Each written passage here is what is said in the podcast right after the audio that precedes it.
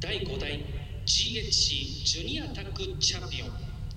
初代第3代ネバー無差別級6人タッグチャンピオン。第71代 IWGP タッグチャンピオン。ジェイブリー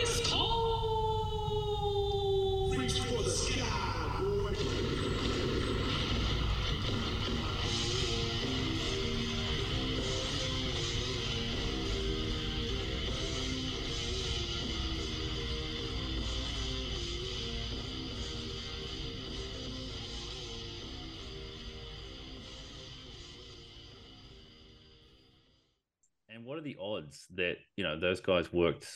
Those two, they're the two companies in which they were champions in Japan, Yeah. Yeah. and those companies just happened to be working together on that weekend.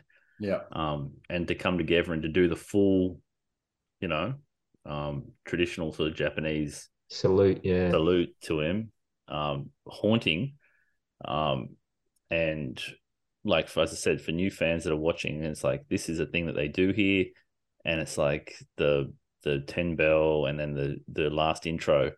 I was just like, it's been a tough week, obviously for I, I love that. Sorry, before you go any further, I love that last intro as a tribute. I think Mhm. that's just fucking special. Yeah. is. Kind of like I had tears. I did. So did I. Yeah. That was what I was about to mention. I was about to say it's been a tough week with lots of tributes, um, and lots of people. You know, it's a great reminder of how small the wrestling community really is. You know, Mm. uh, And to, not to go too much into their personal life, but I saw that tweet of both of his daughters holding hands Yeah. in Mm. hospital, and the, it was um hashtag Dem Girls, yeah. Yeah. and that actually teared me up. So that's Thankfully, there's a sign that hopefully that those they're on the the way to um recovery for the agreed. girls. oh look, and I mean not to mention too, like the entire wrestling world, like every promotion doing a tribute, like it just really shows like how wrestling when things like this happen, it sort of like humanizes it a bit, and it becomes just one thing. It just becomes we all love wrestling. These I think I think to the the Briscoe, the case of the Briscoes, um, there is an example of uh, people that have that they sort of learnt through an experience. They kind of like through the things that they said, they got cancelled, whatever. Say what you want about what was said and all that sort of thing. Um, but there is like Effy put up a tribute. You know, there's lots of people within that community uh, accepted the apology and forgave. Um, and I and I think like in modern culture now, we're so quick to cancel and cancel forever. I think that's a really good example of how it should be, and that there should be uh, paths paths to redemption for those who actually take the time to learn from their mistakes and and want to redeem themselves. yeah, Yeah, yeah, and I think you know the legacy of Jay Briscoe in that in that sense is one hundred percent an incredible like um in ring performer that will will go down as one of the more underrated um wrestlers in the sense that he was a world champion, multi time world champion Ring of Honor. He carried Ring of Honor through some tricky transition periods. Him and his brother, like uh, one of the great transitions between the old school and the new school, you know, in terms of the style that they operate. They're universally beloved, like universally. It's very difficult to get both the, the Young Bucks and Jim Cornette crying, talking about you in terms Hmm. of that's that's the type of Opposite sides of the spectrum. Yeah. completely opposite, but they they unite everyone through their just how authentic they were. And that was my, you know, the legacy of obviously of Jay is from everybody you talk to, anybody that talks about him is, you know, as the father and the guy from Sandy Fork, you know, that sort of representing their community and and never really leaving and being sort of legends in that space. But as you said, um, it sort of put everything into perspective in my head around the the fact that yeah they had the maybe the best year of their career Mm. maybe the best year of their career i mean certainly critically certainly Yeah. critically the best year of their career um for people um i mean we're a new japan pro wrestling podcast but i mean say what you want they're the first they're in history. They're the first ever never six man champs. Them and Yano, they were the Yeah. first. Um, they're you know when we came to see New Japan, you know when it was sort of rising up, the Briscoes were an integral part of um, establishing sort of our fandom because Yeah. when you're new to a promotion, especially a Japanese promotion, it's often very easy to to sort of gravitate towards um, people that either culturally or aesthetically or like that are similar or like similar to the types of ease wrestling. entry. yeah. so that when you're starting, they're really important to have those sort of uh, tethers to something that's familiar. And so they were, I mean, they were very formative. Uh, I know for me and for yourself, I mean, we talked about them all the time when we we're coming in. Mm. Um, and so, you know, they were the IWGP tag champs.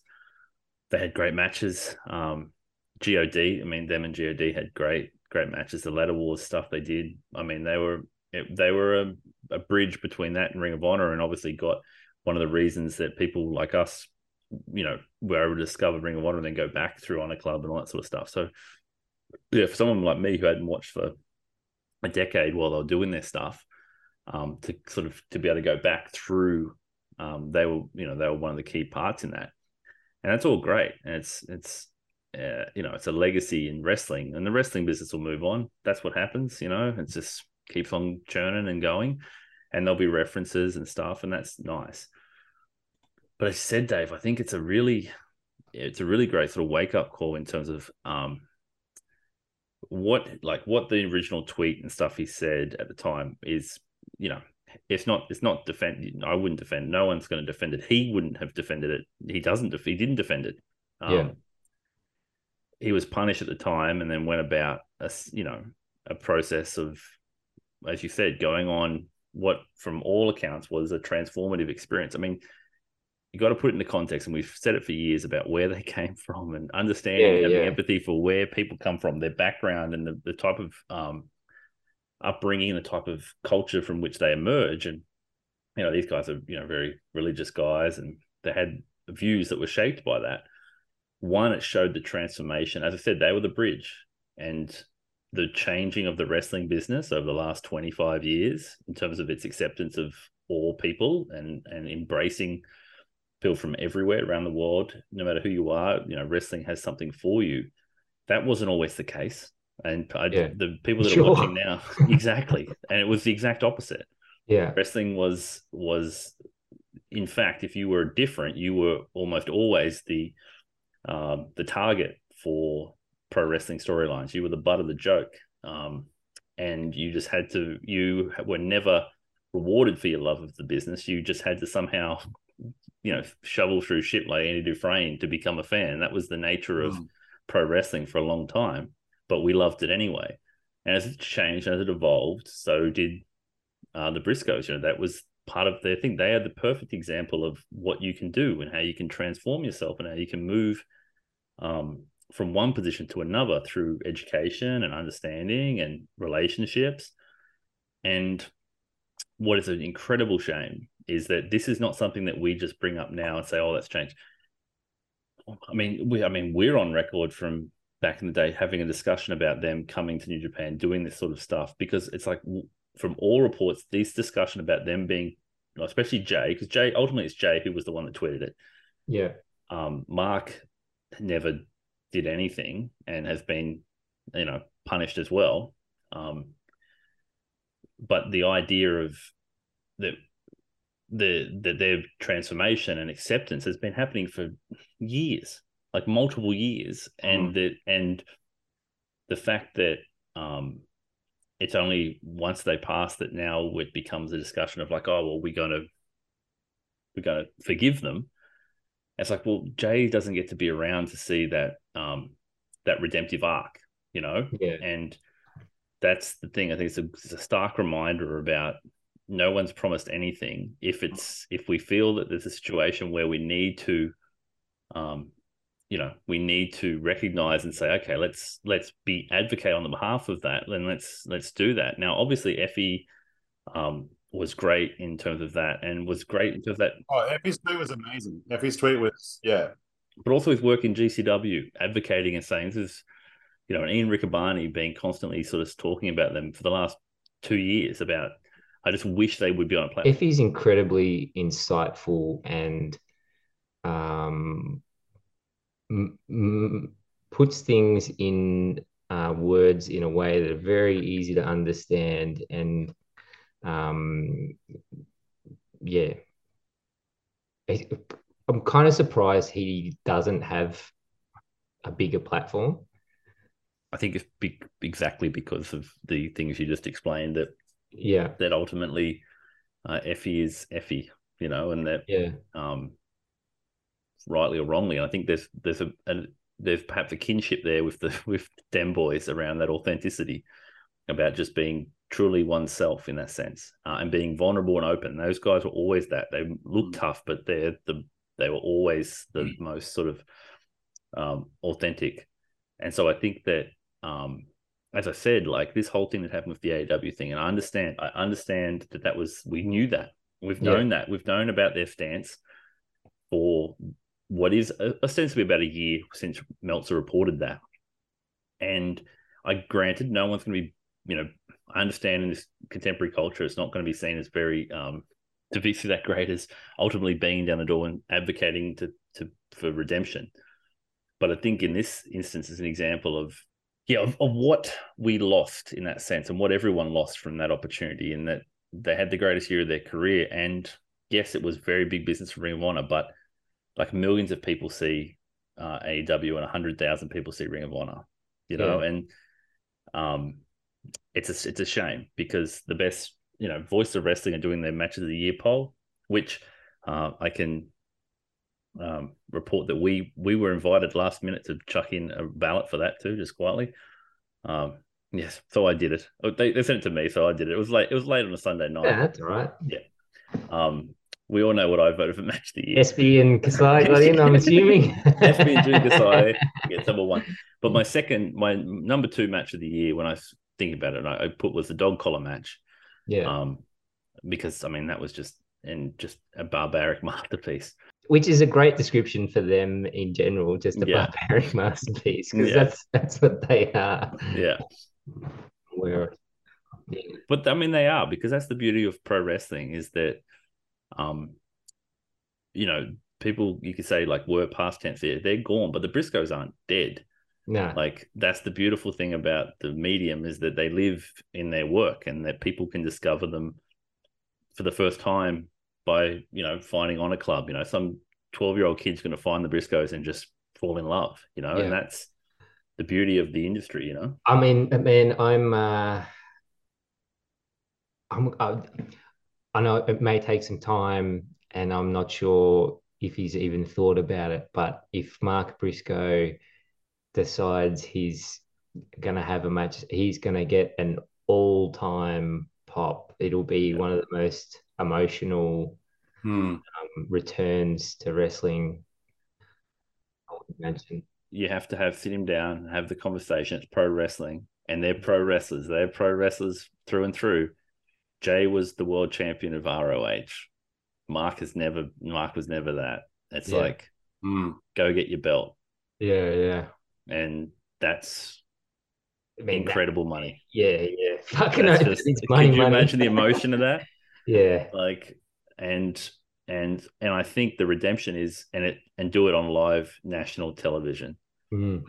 and and that, that- that's a great thing for AEW. If they had, if they actually gave that chance to Mark when he's ready, if he's ready, if he wants to, Mhm. if they actually had and put it on a platform like an actual pay per view, three month build, a three month build. It's a what I chase. They Yeah. built it properly and everything, that would be, man, that would be one hell of a match. Probably one of the most emotional matches that I could remember seeing for quite some time.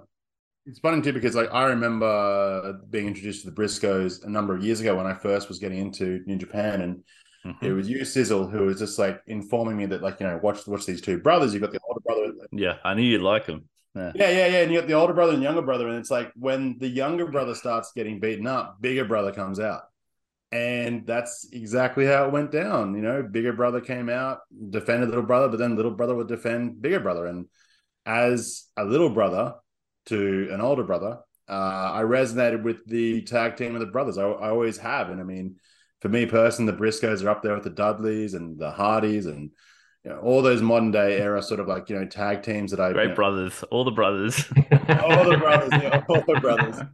Uh, but no, I mean they they they did have an aesthetic, and I won't go too much into it because you you boys touched on it. But I love when people can learn from mistakes in the past, and you know to come from the south and to have you know that Confederate flag and all that kind of stuff, but to learn and to grow, and I think that's really cool. And you're 100 percent correct in what you both said that.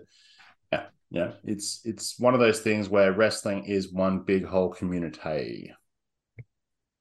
It is. It's a small one though, you know, like it felt like it was small. And that's kind of the thing where it's like um you know, we're we're obviously talking um, you know, Noah versus New Japan that is the card. And I, I sort of I put a tweet out there and it, I was, you know, it was the, the message sort of was was obviously and you could tell from the pre-show that the story of the night was going to be combative it was going to be Hmm. um, confrontational it was going to be adversarial Hmm. but it didn't but the moment that came out they sat side by side um, and i said that's the that shows the um, you know the measure of the man is that ultimately on a night where the intent is one thing and they've they've made it very clear what they're trying to do it's stop everything pause everything um, we, we're together on this uh, including you know the ring announcers mentioning his you know titles for the you know for both companies yeah. um, and as you said dave as soon as they did that ring announcement and then they hit the music and everyone is quiet Yeah. and it's just like good Yeah, I God. got chills and yeah. yeah. It was um I was sitting with someone who'd never seen pro wrestling before and just said that was lovely. Like that was Yeah, just yeah. really great. And it's like, yeah, that was that was pro wrestling what the best of pro wrestling. it, yeah, Yeah. what what it can be in a moment like that, and and that I mean, you know, we say it so often, but they New Japan do a lot well, and what they do well, they do really, really fucking well. And Mm. um, I don't think he could have done that moment better. Well, eh, not to mention, I felt incredibly stupid because uh, New Japan or Noah uh, put out an Instagram uh, thing about the tribute to Jay, and I decided to comment, and I said, "That's so cool." And then the next day, I woke up and there was these beautiful tributes from people, really nice things that people were saying, and there's mine front and center. That's so cool. It was cool. You know, It was cool. That's what I felt at the It time. was That's cool. It was cool in the sense. It was was. cool. I said it was emotional. Like ultimately, that was it. It was.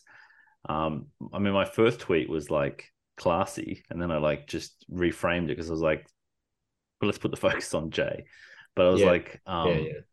but ultimately, um, yeah, it, to me, it was it set a tone for the night in a in a way that was interesting because it was like it just was got an emotional start and and then yeah, the emotion changed from that point on, but equally emotional. equally emotional, just different emotions. Yeah. But I, I would imagine that if um you know if those bells and that music sort of uh, spoke up to Jay, I think he would have appreciated. I Uh, think he would have. I Yeah. think he would have appreciated, uh, particularly one moment. I think he would have like, Yeah. yes, this is pro wrestling. That is what I want to see. Um, so yeah, uh, obviously, uh, it's one of those things that here at our little silly, fucking dick pun related podcast about New Japan Pro Wrestling, um, we can have a platform to you know just articulate just how you know I think from our perspective how important pro wrestling is in the lives of people and how they connect with you on certain level. People that are super invested in these, you know, characters per se, but for characters that are like the Briscoes, who are the the, the delineation between Hmm. where Jay Briscoe and Jamin Pugh start. Where is the man and where is the rest? Yeah, yeah, yeah. I don't. No one. I don't think anyone knows. Nah. and uh, as a consequence they that's what made him incredibly special and i think it's what it means it's why um, i think a lot of podcasts regardless of their content in, in, in the wrestling space will have to um, spend some time to reflect on it because it's a a big loss for the for the community as a whole and Big time.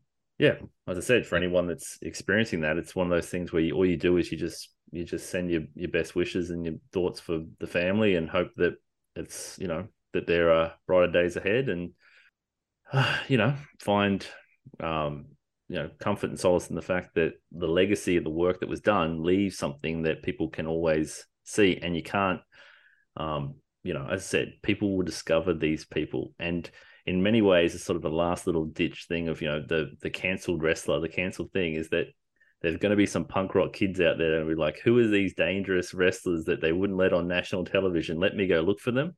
Yeah. And in my head, it what what sort of is sort of a very much a ironic, but in very much a reflection of that transformation is that that will do them good. You know, like if if they discover those guys seeking rebels, Yeah. they will find perhaps the truest of um, you know, Dude, best of guys. They're the CD in the CD store with parental advisory lyric sticker, you know, like I want that one, you know, like that, that's how they'll be sorted out. Yeah, and then people then realize that actually it's the most educational, wholesome. Like it turns out that there's there's depth to that. Yeah.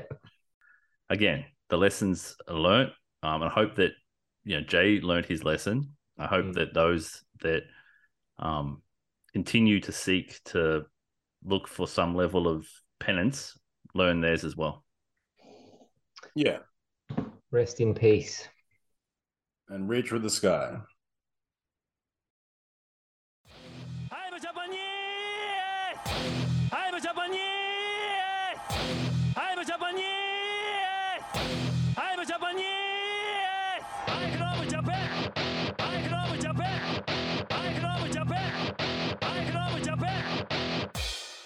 Just when you thought we were done, it's time for fun. And it is time to reach for the sky and raise dem eyebrows. Because we are the tripod. And what's that? That's three guys who form a thing that holds a camera up. And what do cameras do? They film. And we just watched a whole bunch of wrestling filmed. And you can watch this whenever you want on newjapanTV.com. close, close. This year is going to be amazing, wrestling fans. My name is the Ravishing Red Rude, and as always, I am joined over yonder by the token war pimp himself. He is Mumble Bob. He is the innovator of hair care, Dr. Dave Silver Streaks in his hair, Bruden. Oh, if I was the innovator of hair care, I'd be a very, very rich man, and we would be going to the Tokyo Dome show to see Naito and Muta. But uh, that is not the case. Hello, everyone. Thank you, Ed, for that intro. And also, Dave's middle name is Schwarzkopf. And as always, making the show happen financially, editing wise, and romantically. yeah. He is Julius, the chocolate mouse, the full on Rika of Celica. He is Dr. Julius Josh Brighton. Thank you, thank you, Red. A Celica reference. I haven't driven that car for about fifteen years. I know, but you love them. Yeah, I did enjoy that car. And I mean, like that's the whole thing. I mean, it's just a callback. You know, we love That's- wrestling, oh, yeah, yeah. wrestling, and uh, I love the invasion angle. And uh, tonight we're talking about the future of New Japan. So, boys, let's start the show. Seamless, absolutely seamless. Absolutely. Red, red. It wouldn't. It wouldn't be a red intro without some uh, some making up of words. It just wouldn't feel Yeah, right. your intros are very much like the the Kaito Kiyomiya Okada interaction. You know, they're they're sometimes messy. They're sometimes they're but they're unexpected. You're not exactly Sometimes sure what's going to kick to the happen. Yeah. Yeah, sometimes one of us gets a cop cops a stiff kick every now and again, and we're not entirely sure what's happening. But we we want to find out more. We're intrigued. There's a And, hint but of it is danger. very real. it, it was real. I'm excited to talk about this show, man. Like, Yeah, I know. Because it's been it's been a tough it's been a Dude. tough run for New Japan discourse, and particularly with some of the rumors going about about people leaving and all that sort of stuff happening, and it's like man, let's let's just get to this. Uh, you know, Red will be back in a second, but this fucking show, like, you want to talk about uh, Dave's type of fucking pro wrestling. I was gonna mention it, Dave. I said they made a show entirely around stories. they just did a Oh. story show and like you know and dangerous people. dangerous and like gritty reality or like where you can't quite tell what's real and what's not Yeah. real like fuck, mm, chef's kiss. I fucking love that shit. So yeah, I can't wait to talk about this show because I mean the overall, my overall impression in a, in a few short words is, I felt like that shit was right. That was for me. Oh. Oh, no, can I just jump in? It wasn't just for you, Dave. I am back and excited again. That was not just for you. That was for me. That Yeah. was that was for me. I I am I'm actually now keen on storylines again. I'm like, this shit makes sense. This is my jam. Like Okada snapping. Woo, woo. Mm. Yeah. Are we talking Yeah. about the same thing? Yes. Just Yeah, so- Overall. That's Yeah. a general thing. Yeah, it's a general thing for the entire show. Yeah. And what, um, what, yeah, what, what I mean by that is just um, the the elements of pro wrestling that I am particularly uh, attuned to were very poignant in on this show. They hit your frequency. Yeah, yeah, Simple as that. Yeah. And um I I I think yeah, my frequency is very similar. So I I was I was vibing in a sim- in a similar way and I was just my mind went racing in terms of potential. I was like, "Oh my yeah. god." Oh fuck yeah! I was like, "Oh my god." The world is what is happening? like what is happening here? Cuz everything they said they couldn't do, they're doing, you know? Yeah, this is definitely. I I feel I'm I'm the most invested in wrestling again. That's good. Yeah. Mm. That's good. Right, I would agree with that. This is the most um, this is the show I've been the most into since we got back. Yeah, hundred percent. Yes, hundred percent. Well, no, Dave, we talked about the difficulty. I mean, and it's it's the elephant in the room, and the reason it's it's an elephant in the room is obviously you know you're a big Jay White fan. I mean, I'm a big Jay White fan too, and Hmm. the it's been a disappointing back end, and then obviously all the speculation, and we're all going to live in limbo as to whatever the fuck's going to happen there, whatever that is, right? Yeah, Yeah. And that main event scene, everything felt sort of it was what it was, and Okada's always been seen as this guy that's you know kind of Teflon. yeah, or, or or that there's not much interesting around him. There hasn't been much movement or growth or change or this Anoki hmm. thing. What is this Anoki thing? And it's like, yeah, holy shit! It's like good. Who The is young this phenom brings it out. Yeah, brings it out of him, and it's like, good god! And as I said, we'll get to it. We're going to do the hmm. whole thing, but fuck it. Let's just do it now. yeah, but I'm just that video. That video has. I checked it. 24 hours had 1.3 million views of that from New Japan World. The video of him getting kicked in the head. The thing about that is 1.3 million. That is on par or ahead of the Mercedes Moné debut. yeah, yeah, That is the level of traction Yeah. we're talking. yeah. It went viral. Oh man, like when he snaps and he starts clubbing him, like he knocks him off the apron, gets him out to the, and he starts clubbing him in the back, and I'm like, I haven't. Rem- when was the last time I saw Okada lose his cool? You haven't. And I'm like, holy shit! I'm seeing a new version of Okada. Storyline is brewing. Ooh, You know what I loved about it is that's not that's not really what who Kiyomiya is as a character within Noah, It's neither who that's who neither of the characters are, Dave. Yeah, that's yeah. the point. which is the amazing thing, and that and I mean, let's just fucking get into it. Yeah. But in the this is what this is the overall theme of the Noah versus New Japan thing is for me that I found the most compelling was Noah, the guys from Noah fucking demanding respect. Mhm. yeah, And Okada wasn't looking at Kiyomiya, was not acknowledging him, was giving him nothing. And this is like a this is a kind of like a continuing theme throughout the night. It's been a that's been a continuing theme for 18 months. Yeah, yeah. And Kiyomiya just goes, fuck it. I'm going into business for myself and I'm gonna take your respect. Yeah. And just fucking gets stuck into him, starts kicking him and fucking wallops him while he's like and Okada's got his back to him. Yeah. So we have a question from the Discord, and I'll bring it up now because it's a, a new questioner in Discord. Thank you for asking it. From Alvin Martinez in the Discord that said he called it the Maeda Kick 2023 shoot or work. And for new listeners out there, that's a reference to Akira, uh, Akira Maeda's sh- uh, shoot kick to Riki Choshu's head in ninth, about late 80s. um, during the height of sort of the UWF New Japan early stage. Maeda was, I mean, Maeda's a complicated character. Trust me, if you're looking for some fun about like a fucking lunatic, just Google Akira Maeda's um, history. It's fucking amazing. Shoot fights with Andre, just some Mm, great shit. Yeah. Um, I watched a lot of his stuff when I was a baby. yeah, when, when you were also watching Will Ospreay stuff back then Yeah. as well, right? Yeah. Of such a similar visual of Choshu has got him in um, the Scorpion. He's got an opponent, a Scorpion, a six man, and Maeda just walks in and just punches him in the face, almost identical to that visual with his back turned, and then walks out just the same way. He just walks out, and Choshu still in the move for a bit, then starts realizing that his face is fractured. He broke his orbital that night. Uh, same as with Okada, starts realizing I got a fucking egg on my head, starts seeing the blood, and as soon as he sees red, he just says, fuck this, Yeah, yeah. and goes him. And to me, that's the thing. Like, obviously, the the question here is, you know, Alvin's question: shoot or work.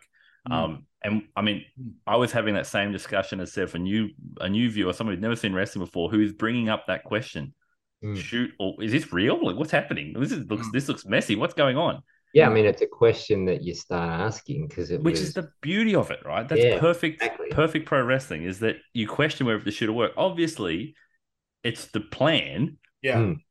but it's to what extent did Kiyomiya just say, well, you know, It came out of the blue. Like that noise it makes when he kicks him. we kicked him in the head. He just kicked him in the head. Like it wasn't a. There was. It's a, he he shoot kicked him in the face, Fred. That's the that's the reason. He just shoot kicked him in the face. The way Okada goes down and like, you know, it's like, oh no, Okada's like, you know, his his shield, whatever has been buckled or whatever you want to call it and stuff like that. And then just the way he gets up and the intensity, like to actually see the intensity. Oh, and by the way, hello Alvin. Uh, welcome to the show. Uh, but it's the intensity that like that he brought, then he just goes straight to him and just just goes at him. And and just Ugly, the way that yeah. the the the um I'm trying to think of the words right now because I've been thinking about this match a lot and I'm very very excited to talk about it and uh the chaos the oh there's a word Yeah. um but the, the the chaos of him just losing it and just pummeling and beating him and then like you know the But ref not beating him, all though. control but Mm. the, the the refs lost all control the commentators you could hear the Japanese commentators through the English Kevin Kelly going, ref, what are you doing? Like, like, now that felt real. Like, what are you doing? Shut, stop the match. Yeah, yeah. Like, what are you doing? Like, and then Marker Bay stepping in to like break it up. If you, if for people out there, if you Google the the I said the Maeda Choshu incident, it's it's just eerily similar. Like, it's and I just feel like it was a brilliant idea about one guy who feels who's been slighted. He he has Kiyomiya has been calling out. Everyone knows that Kiyomiya wants to be um Okada. That's like he made it. He on the front of um Weekly Pro Wrestling like 18 months ago saying that was his dream match. All he wants is one match, one on one with this guy. And he just says, and it'll be an honor for me to bet to wrestle, you know, you know, the great Kazuchika Okada. You know, please let me. And then he a year ago, let's go back one year ago for when they did the crossover show. They Kiyomiya gets pinned by Okada. He takes a rainmaker. Okada, he leaves crying. The same idea that that that story of the crying man as he leaves with the ace standing there Yeah. and Okada mentioning, I don't watch, I don't watch Noah. I don't care about Noah. Who gives a shit about this guy? I did. He's like, mm. I, have you seen any Noah? Yes, I watched Shinsuke's match. Like, Yeah. it's like, oh my god, this dismissive because he's like, I watch. You know, why would I watch anything but the elite pro wrestling? Why would, why would I? If I'm an Olympic athlete, I don't want to watch the amateurs. Like, yeah my god, you arrogant prick. That's the Okada that we know. And that was also the, the theme of New Japan overall was Yeah, like yeah. this idea of like we are above you. We don't we're not really taking you that seriously. Mm. And then the Noah guys being like, we are here as a team and we are together and we are coming all together to fucking But you- take some respect Yep. and prove that we belong as well. Yeah. on, on that note, uh, from what you just said there, Dave, for me personally, this was for me an invasion angle done properly. As someone who who watched the WWE, uh, you know, invasion angle, when I watched it, I loved it. I thought it was amazing. But as years went on, I'm like, ah, that guy wasn't there. That guy wasn't there. That guy wasn't there. This is Me, This- me so had leaving a- watching wrestling wasn't a hint, Red.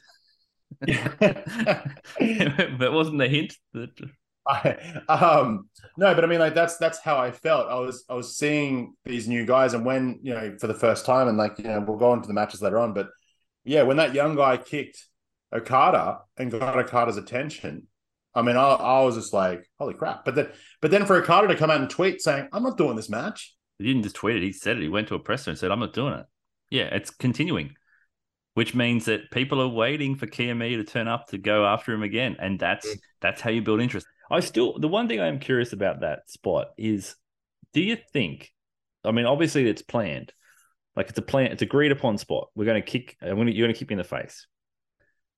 But I mean it's a very it's a it's a very big broad spectrum that opens up the door for you're gonna keep me in the face because there's no way that you can prepare yourself to be just punted in the face. Like Look, I mean, from from my experience of being around wrestlers my entire life, uh, a lot of them just like, look, this storyline has to start. You have to really bring that kick to my face. Because yeah. there was a there was an element of Okada being pissed off that was certainly real. Yeah. No, that's that's the point I'm getting at. Is I, I'm I'm saying the And I think he may have like really got a few shots in on Kiyomiya, Kiyomiya as well because he looked On his back. Like yeah, Mm. we could tell because they were ugly as fuck. yeah, and yeah. he was just swinging for the fences. And but the the part that I was like, look, it's clearly a, the the outcome is the intended outcome. Yeah. so That's what I'm saying about like it was like work or shoot, the Maeda kick, work or shoot. Because obviously the Maeda kick was a shoot. He fucking kicked him in the head. True shoot. Now, is it it's a worked shoot in the sense that it's to to sell the shoot nature of it, they have to kick someone in the face. And I think it's like it's like saying it's like watching the ending of Scream or something. It's like we both agree you're gonna stab us, but it's like good. It's like I'm dying here, man. Like Yeah, good yeah. God, you went fucking a bit deep there. Like it felt like it was excessive, and it was like you just fucking. And the moment where Okada like leans over and he's seeing the blood, and he it's, it's the moment he sees the blood. Yeah. It's just like he gets up, and what's great is he gets up, you know, just walks over quite, and then just goes. It wasn't like he got up and chased him. He just walked quite casually, walked over, walked over, and then fucking went. Hmm. I like, I like that. I don't know that I don't know to what it, to where the level of Of agreement was. oh, yeah, Yeah, and yeah. I like that. I just And like did he, because did he put did he push it just that little bit? did he put a bit extra sauce on it? Did he, did he take like- liberty? Did he take yeah, a little yeah. Did he take a little bit? Yeah. and and it's like and if, if it's a case though what's great about it it doesn't matter if he did or he didn't because Yeah. regardless that's the intent if he did it still plays in the storyline he's supposed to be the one coming up to do that And I he's supposed felt like that. there was that throughout the show too. I think there was like a oh, bit Oh, of, yeah. like, oh yeah, we got we're going hard tonight, boys. And There- a few of them were like, all right, everyone worked stiff yeah. And Nakajima was like, if anyone's gonna take it, you're gonna Yeah. fucking take it tonight.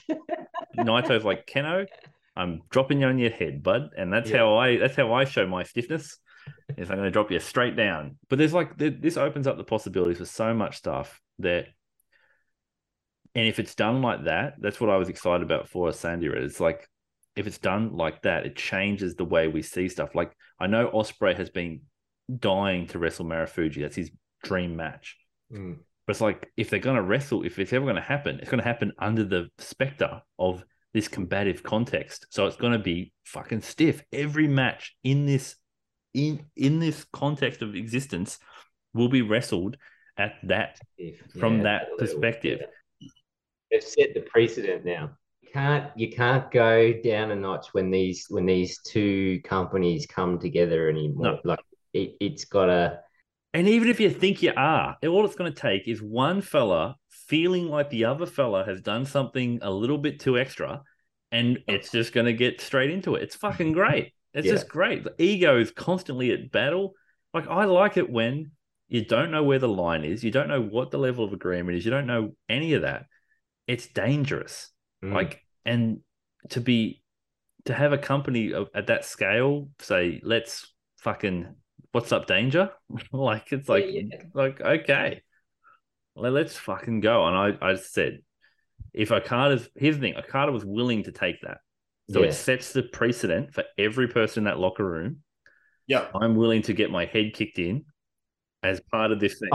I'm curious. I'm curious if um, New Japan kind of went and had words to Nakajima and just went, "Look, this has happened with Okada and Mm. Kiyomiya. Yeah. Go hard, please." just he's got to wrestle Okada for that title soon. You know, please don't knock Shingo out. I we we said that we laughed when we said that about like I reckon when they announced the cars that the officials at New Japan their butts puckered just a little bit when they saw like oh you know. Oh, because it's risky.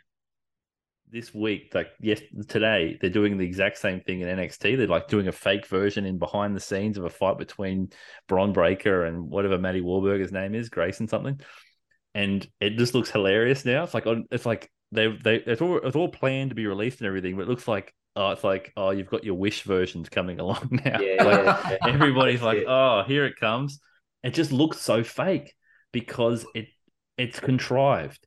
Mm. This thing, the reason it feels real is because it is real in the sense of the pride and that aspect. But what's great about it is, is it's it's story that we don't know whether it was intentional. Uh, you know, it was whether they they were thinking this. But for eighteen, like I said, for over a couple of years, Kenoh's been calling out fucking Naito forever. He's Yeah. been talking about this shit, and Kiyomiya has been the Okada thing has been a running story for him, and the Noah stuff versus New Japan is a thing that is being talked about, and everyone thought it was just a bunch of people spouting shit because they couldn't, you know. It was just like you're talking a big game, but you're never going to be able to do anything about it. Yeah. And they said, now let's write the story. We've got the we've got the true history. Let's write the story now. And that's the difference. The difference between those angles, the WCW, WWF stuff, is like by the time they got to that invasion angle, that was a, it wasn't an invasion. It was a, Mm. it was contrived.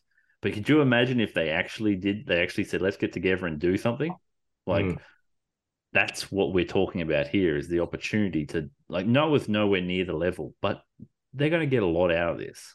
And and Noah's only going to get a better as a result of it, working with New Japan guys and doing this story. You know, it's only going to help them massively.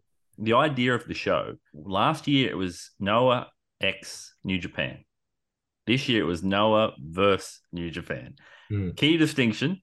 Um, and I think what it had shown was that it re this show and the way it started, and it started from the very beginning. Like the young boys, it was Yeah, pretty clear that Boys, this was a yeah. very different um and the way the show presented reframed a lot of stuff that we'd seen the previous year. It, it like I said, in terms of the show last year, the, the the crossover between the two last time, but more importantly, when Kongo turned up to challenge LIJ, this is the, what I really like about this, and I'm starting to feel like I like whoever's booking this is I like what they're thinking because they're leaning really heavily into the realism component. When they did that angle, they did it in the backstage with no no cameras, Mm. no plan. There was no plan because that's how you would do it. They turned up in front of the press Yeah. make their statement in front of the press. They didn't turn up in front of the cameras because how the fuck are they going to get out there? Like that's not going to happen. They turned up with the press. They got in the back and they went in and challenged them. And then you go, okay, so they started this thing about this idea of this is a real challenge. And then through the press, Kenoh's whole thing about talking about the importance of how important WCW versus WWE was in the 90s, about how good it was for the industry, about how it was great for both companies that they could have work for the boys and that sort of stuff. He was talking about that in the press. He did it at the press conference saying about his goal was to get Noah to be respected. Hmm. And as you said, that is the story they're telling. And what I like about it, and so people say, well, why? What's the benefit of this? What's like, why would you do a show and why would you build stuff around this? What's in what's what's in it for New Japan? What's in it for them? Well, post pandemic, coming out of the pandemic, they want to freshen up their story, their main event scene. They want to freshen up their scene. They've had to run matches that they probably wanted to save. They probably had Yeah. they've had to run them. They've had to do stuff in with no crowds. They've had to hold stuff and they've had to repeat a lot of stuff. So it's led to a real stale feel amongst the top end of the roster. They need to be able to tell stories with new guys without necessarily placing huge investment in that space, you know, to, to recruit. They've probably spent money from their Western expansion. You know, Mercedes Moné doesn't come cheap. But in terms of their domestic audience, how do they freshen that up? For Noah, what's in it for Noah? Obviously, Exposure is a big exposure's big, but the thing is, is Muto's retiring. Mm. and it's the elephant in the room for Noah. But they have had a resurgence uh, in terms of engagement, in terms of crowd attendance, and it's Keiji Muto.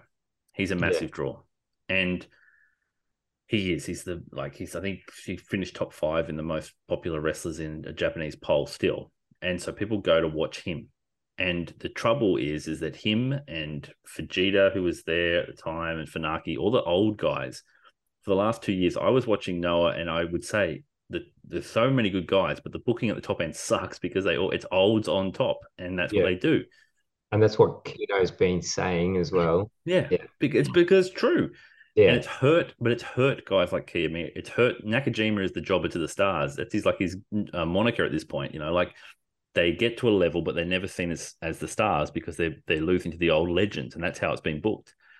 Now, Noah, the last six to eight months has been trying to move away from that to elevate these guys, but it's they still know that once Muto goes, it's going to be lean pickings. They're going to have to be able to establish guys quickly. stars. Yeah, So how do we do that? And it's like, well, we need help. New Japan say, well, we need help. Let's work together. And it could create, like I said, like we could have a UWFI and New Japan thing happening here that for people that talk about that, the, the thing that started that everyone knows that, you know, Bischoff stole to create the NWO. yeah, yeah, yeah. That which was incredibly important for the resurgence.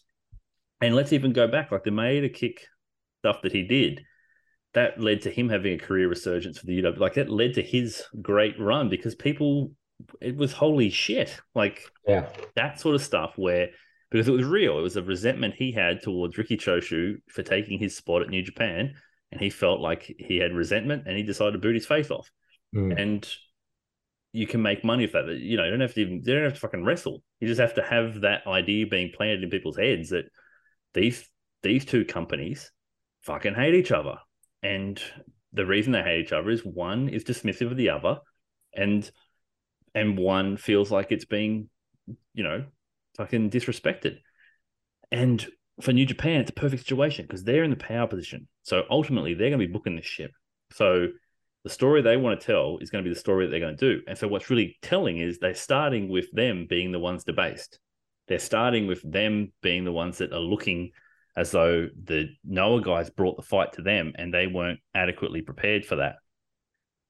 That to me is incredibly telling because it's like that's how New Japan booked their long-term stories with individual wrestlers. yeah. So if uh, is that where we're headed? That was my well, like, is that where we're headed as yeah. a company? Like, Or as factions, even. Yeah, well, factions are going to have to. Uh, there's going to be some factions who have to really shore themselves up because they're going to need to be prepared for what I said. Noah turning up in a you know full kit, basically here to just here to take over, and I mean you can't get away from it. Like the Muto retirement show is going to be, it's like like must see based entirely on significant faction warfare. You know, like like company warfare. yeah. Um, and it's a tone and it's a tenor that New Japan just has not used since their resurgence. You know, post Inoki, they have they have not gone with the. It's Inoki. Inoki lives. You know, like that's the thing. Like this is the Inoki thinking around. We are the best, and we will prove it by beating your best. I mean, way to heat up a fucking company in five minutes. You know, like it just yeah. Mm. it felt as fresh as it's felt in years, and it felt different. It felt so different. And dude, like, if when they announce G1 participants and any one of those Oh, guys, yeah. those Yeah. significant guys from Noah come and, and are in it, or even a couple of them, that's Yeah. going to be fucking huge. and this is this is my big takeaway because I don't know if you've noticed. I, I know it's been it was announced. Um, it was announced on Twitter yesterday that there is going to be a junior festival, Super Junior Yeah, Festival, or Junior All Star Festival. Junior All Star Festival, being produced and booked by Hiromu, which he's been talking about forever. Yeah, And it's going to be a Korakuen show where they're going to have all of these promotions, and literally, it's literally every promotion in Japan. Basically, we're talking like every indie, everything. They're all coming Wow. together for this massive. Really? We're talking, yeah, twenty five or thirty promotions. Yeah. Um, so we we we could get the Japanese underflower. but we're talking. I'm saying everyone. So Dragon Gate, like um, every every yeah, every DDT, All uh, Noah, Dragon Gate, All Japan, Big Japan, um, fucking Freedom, like six six six, like these Yeah. ridiculous pancreas like I'm Gleat, like everybody's going to be there, and it's an all star event, and it's I mean they're doing it in. I'm like, good god, they could have sold out. Fucking put it anywhere. Like I would have done it yeah, Garkin. like Ryogoku at least. Um, yeah, but it's going to be rocking. But what it showed, what I was saying was, okay, it's like New Japan has really planted the flag this year, planted it hard that they're going to be open for business with everybody. CMLL is also going to be part of that from representing. um, Oh, really? Coming across that, yeah.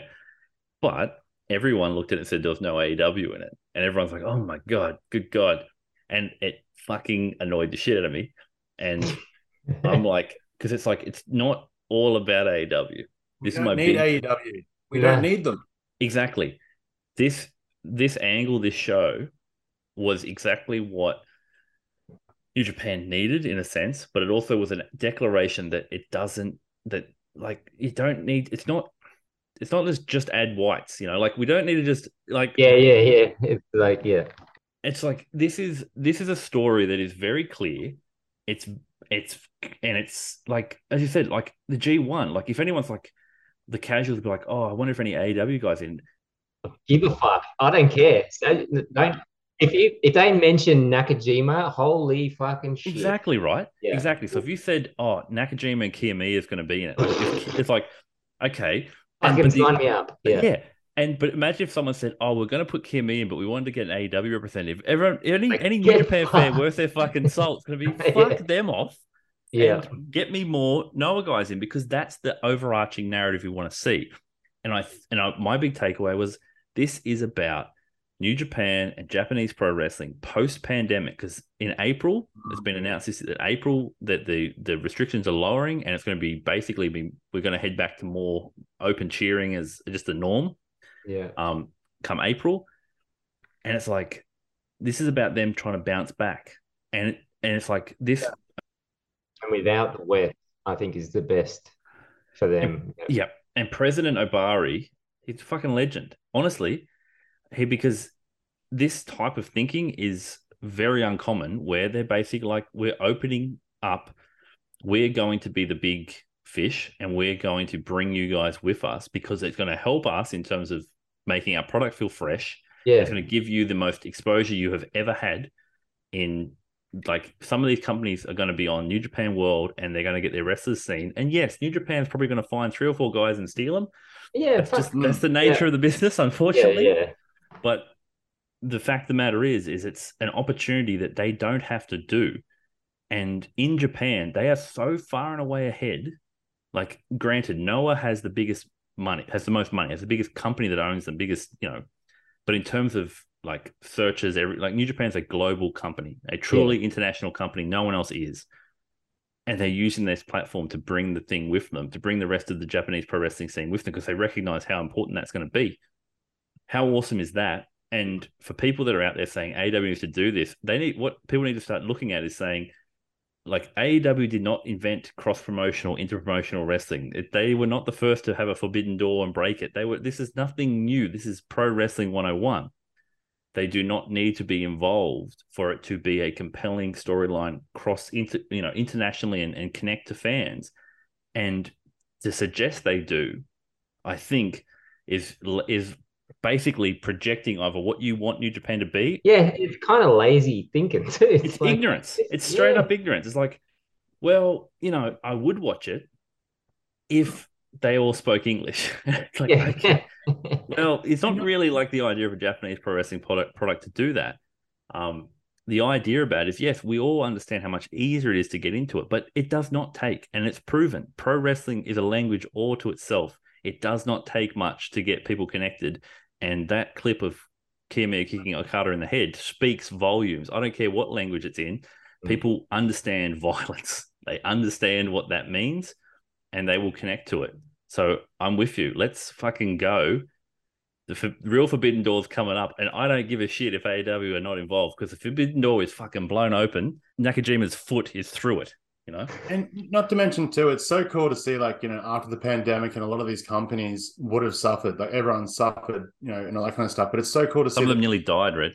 that's what I mean. Like we're at this point, and like you know, New Japan, all these companies come together. It's just so unseen. It's like, hey, we've all done it tough. I know you guys have done it really tough. I know you guys nearly stopped existing. Let's propel everyone together. It's just not seen nowadays in wrestling. It was years ago in the territory days, but it's just like nowadays to see this kind of thing. It's really cool to see that kind of direction of like rather than my company, you know, is better than yours, and we'll never ever reference your company ever whatsoever because we don't want people to see it.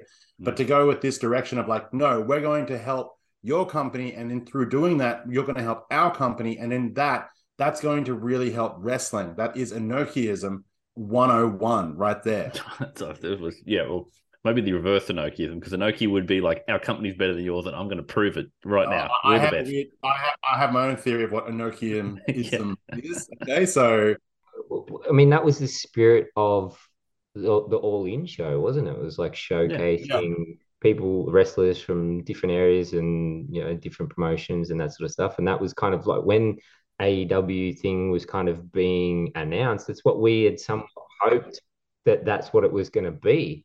That didn't turn out that way. TV deals, contracts, all that sort of stuff. But to be here where we are now and these sorts of things sort of happening on the uh, the right side of the pandemic, Mm.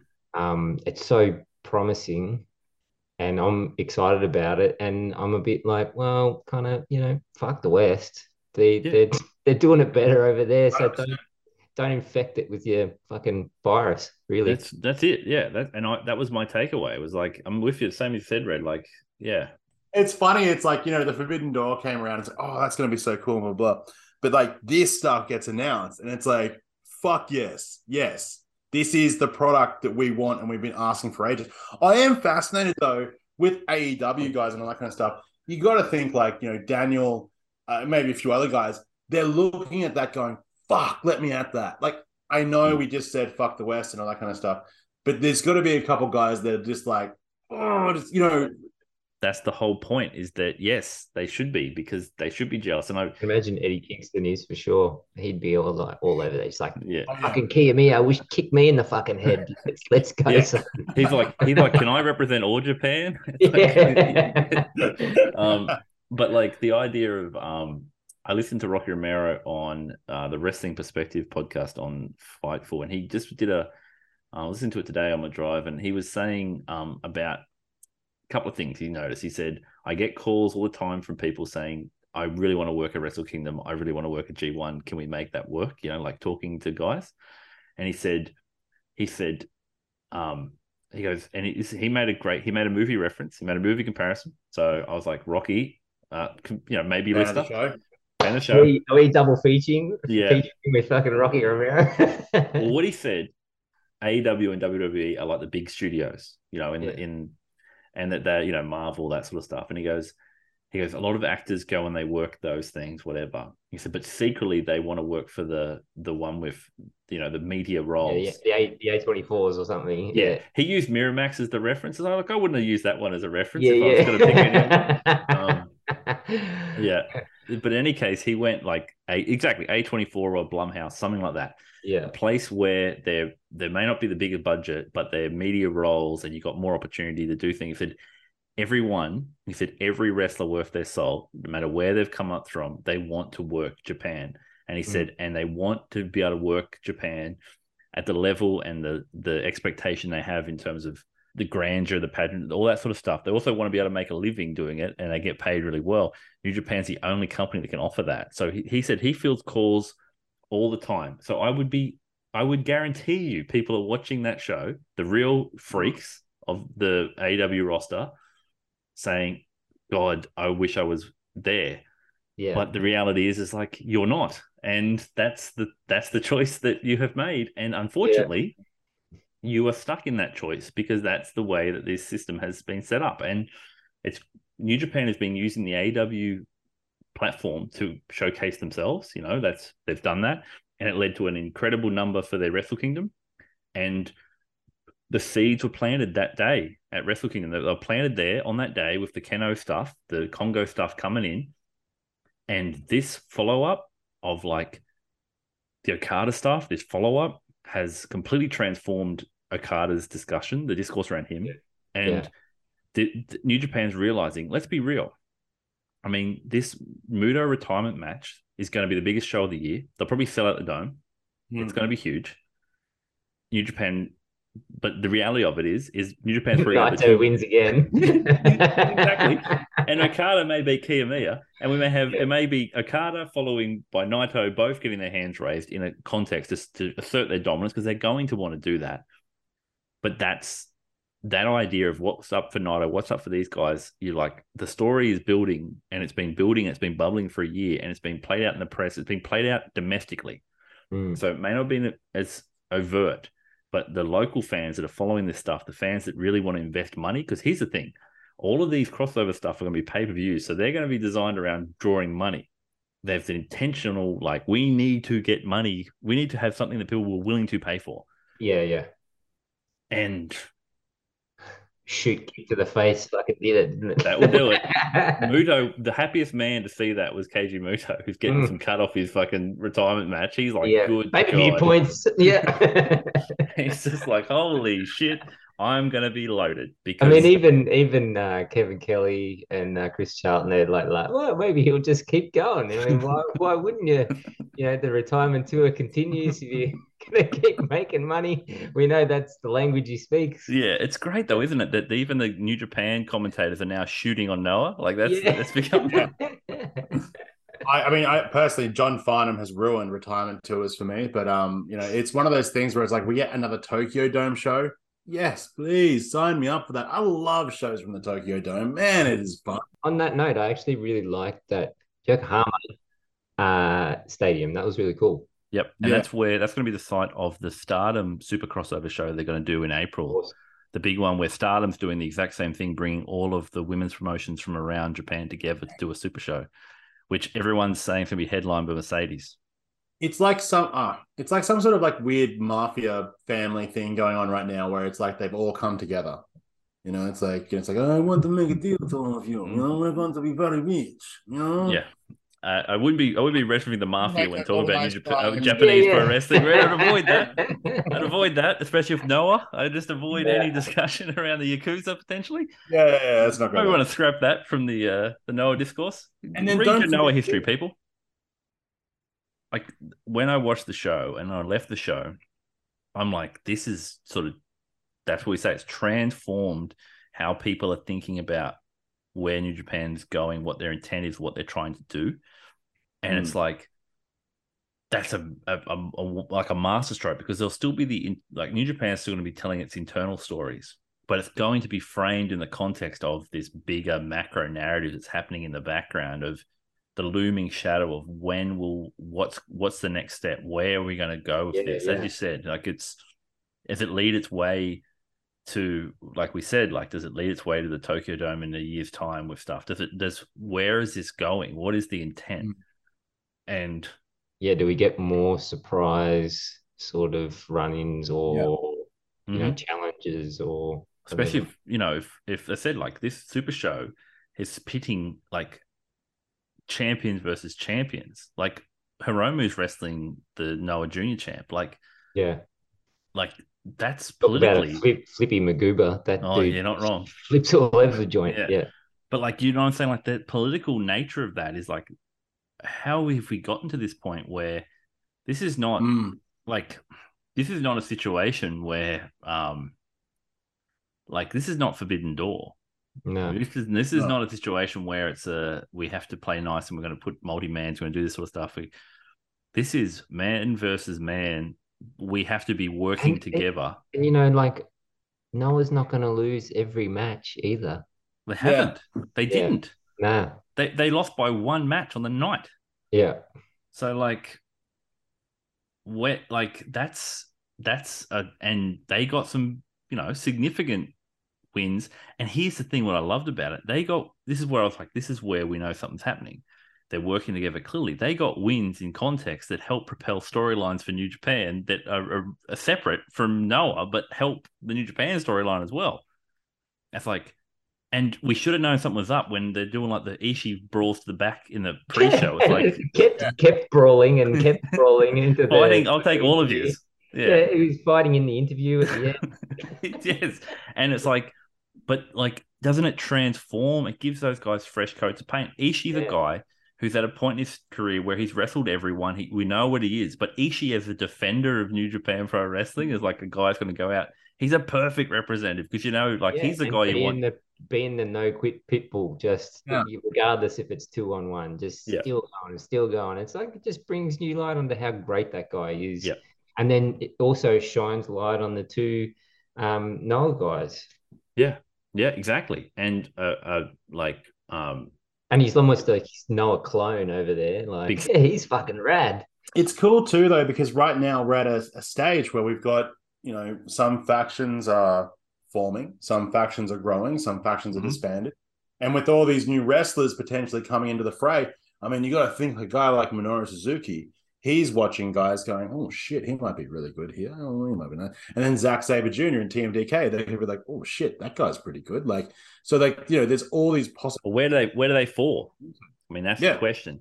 I mean, the classic version of the invasion angle, Red, is where does a guy like Zack Sabre Jr. fall? Hmm. Because Noah Dojo boy, Yes. you know, where TMDK, Noah boys, all of them. Yeah. But that's that's that's just how I feel right now. I, I feel like I'm getting the truest version of an invasion angle.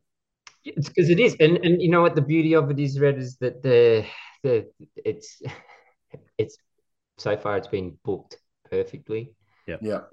uh, and booked in an interesting and compelling way, not in a way that just completely shits on one side and not the other. And Mike Sempervive of uh, Figure Four Online of like Wrestling Observer Radio, he had mentioned a thing, and Sem's always good. He's plugged in into Japanese pro wrestling. He'd mentioned a thing about, um, and and Alvarez and him were having a discussion, and he was saying Alvarez was saying like, New Japan doesn't shoot like because everyone's saying this angle was massive, and it was like it took over wrestling. Twitter took over the wrestling world. It was the talk of the wrestling world. Was did you see? Yeah. that what happened because nothing new like wrestlers like the shoot work shoot whatever is has always been a compelling thing. It will always be a compelling thing. Pro wrestling fans love to think that they they're smarter than everyone else and they've got the inside information. That's just it's something that speaks to pro wrestling fandom. Um and it will go like i said like the the fucking all out press conference will go viral. No one cares about whatever happened before or after the, the press conference becomes the talking point but to be able to actually write a compelling shoot storyline angle whatever and to make it mean something but what they were mentioning was that New Japan's traditionally tells its story through wins and losses. Like that's and what it means by that is essentially like, oh, you won a tournament, you get the main event at the dome. You won a tournament, you get this thing. You beat the champion in a six man, you get this thing. Hmm. It's very rare that they do just a out of the blue angle, like a, a true angle angle, like a heated angle where it's a personal issue that spills Hmm. over. We talk about it doesn't happen a lot. It's very it's a sort of thing of a Western sort of trope. Hmm. So when you introduce that into a space where it doesn't happen. Yeah, it's way far more impactful. Yeah. it feels so aberrant. It feels like it's out of nowhere. It's it Mm. hits at a different level because you just don't see it. The fans react differently because they don't see it. But what I find fascinating is for places for a supposed place where we don't see this. How the fuck can they book it so perfectly? How Mm. can they do it so that when they they, they never do it, but then they just decide to do it and they make it feel realer than any worked like pull apart like that. We'll see hundreds of pull aparts this year. None Mm. of them will feel like that, and it's like they just because it exists in a world where it's it's real. Like it's just that's the idea. Like okay, we're gonna kick you and kick me in the head. Like Okada went for a guillotine. Like that's when you know Yeah. shit's getting real. He's got him in the mat. He's like he's because he's fucking on top of him, and he's like, I'm just gonna fucking try to choke you out. And it's like this is this is great. This is tremendous. It's like harkening back to the true guys that were great at that that that sort of making you feel like it was a real thing. The key is obviously don't keep doing it. It's the key is go back to the go back to the formula, establish it there. But it's it planted the seed. It's the tone is set for this dynamic, you know, and it's like that.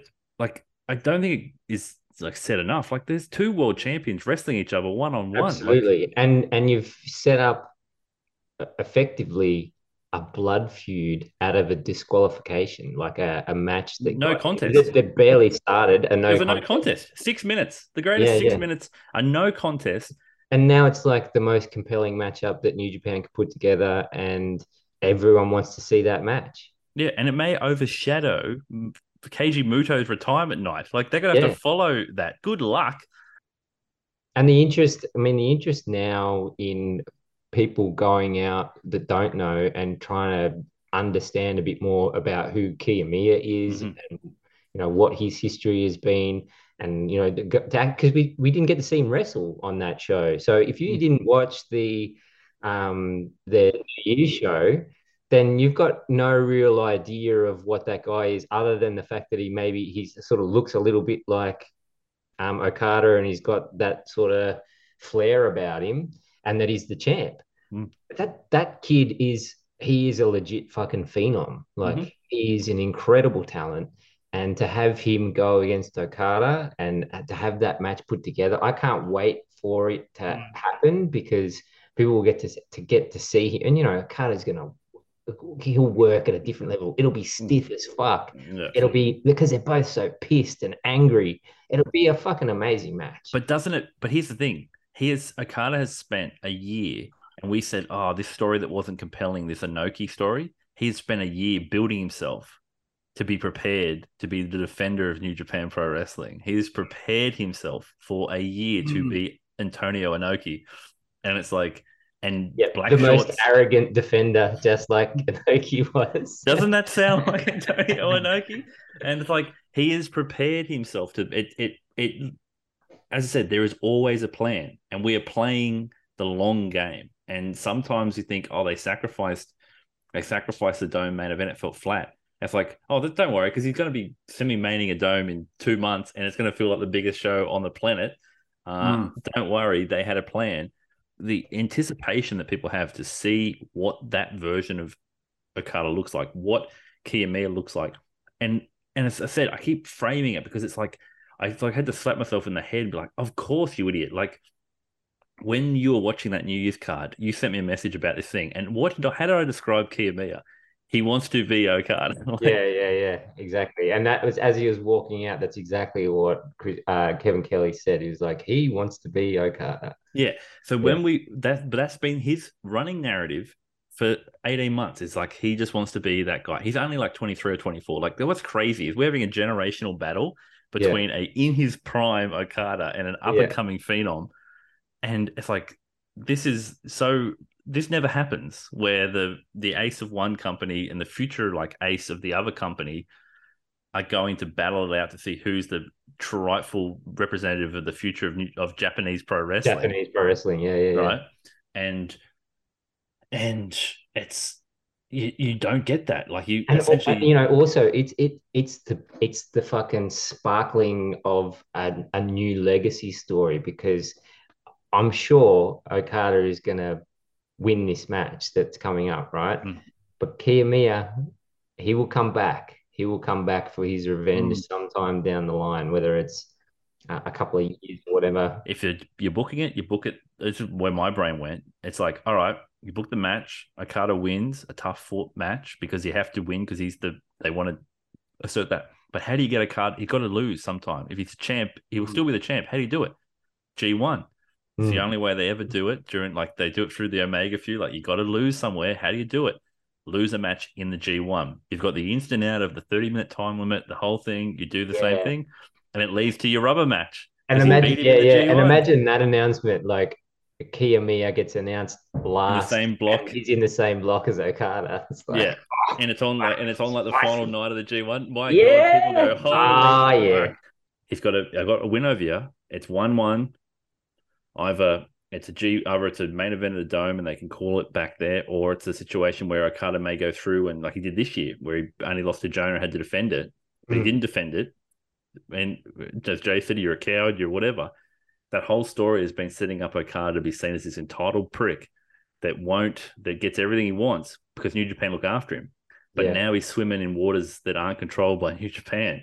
And that's that's the situation he finds himself in now, where he's going outside of his of his the big the big uh, the big fish in the small pond is now going out into an ocean of pro Yeah. wrestling. because Noah's pushing and New Japan has to push back at some point. So to say, "Oh, I'm not taking that match. I'm not taking that match." Well, no, the Noah guys would. He'll just they won't let him. hear. They won't let him. They won't let him walk away. They'll turn up. That's that's and that's the thing. Like you you could be watching, and that's what New Japan could do. It could be a random road to show somewhere in the middle of nowhere, and they Yeah, fucking show around, up. Throws hands. It'll be Well, it's like it's like Naito turned up at the fucking bought some fucking Kongo merch at a Noah, random Noah show in the middle of Whoop Whoop. Like that's like anything can happen. it, Kiyomiya, because of the way that the way that New Japan's sort of going right now with everything going on, it wouldn't be too far out of the spectrum that Okada loses. Like imagine that. Okada Possible. and him have this matchup. That's what I mean. Like, but imagine if Okada loses. You, you know what I mean? Like that young man is propelled straight up there. Like we've seen it before. But it's you know, I mean, like I said, we don't know. The pol- the politics of this are insane because you have to find a way to do it safely because they want to they want to make money. Can yeah, make the story continue. And here's the thing: if New Japan are involved, it's going to ultimately culminate in a New Japan ring at a big thing where they can make the money. Mm. That's the Yeah. reality of the situation because they wouldn't do it for any other reason. It has to lead to them making money. You get exposure dollars, we get real dollars. Yeah. That's how it's going to go. And so, um, I I have liked the way they've thought about this because it feels like there are two distinct things happening. We have some we have some stories over here for our Western interest, and we have our domestic stories. But I think the domestic, I think what they may underestimate is that domestic story is going to resonate. I Mm. really feel like it for New Japan fans across the world.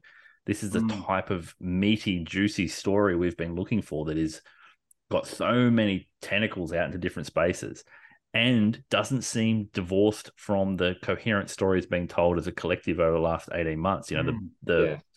the isolation of New Japan is, is no longer. We've, we've been noting it for a year about how they've approached this differently and they've been opening the doors up and letting Kojima go and work in uh, Noah and letting um, Nagata go work all Japan. Like New Japan's been sending its dads out to these And places. Kenta as well, yeah. Enter doing a bunch of Noah shows, but like they let like.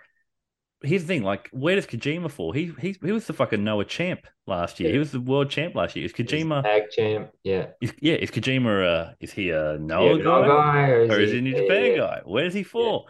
That's the they're the fun things that come out of this. Where it's like, and you saw Bullet Club trying to recruit Marufuji Yeah, yeah. like, How great was um ELP's post match interview where he's sort of speaking with like like half Japanese broken English sort Hmm. of and he's like, yeah, I was watching I was watching these guys on in Noah on like Daily Motion on a Friday night. maybe maybe people could be watching it. He's like encouraging fucking parody. yeah, he's the best.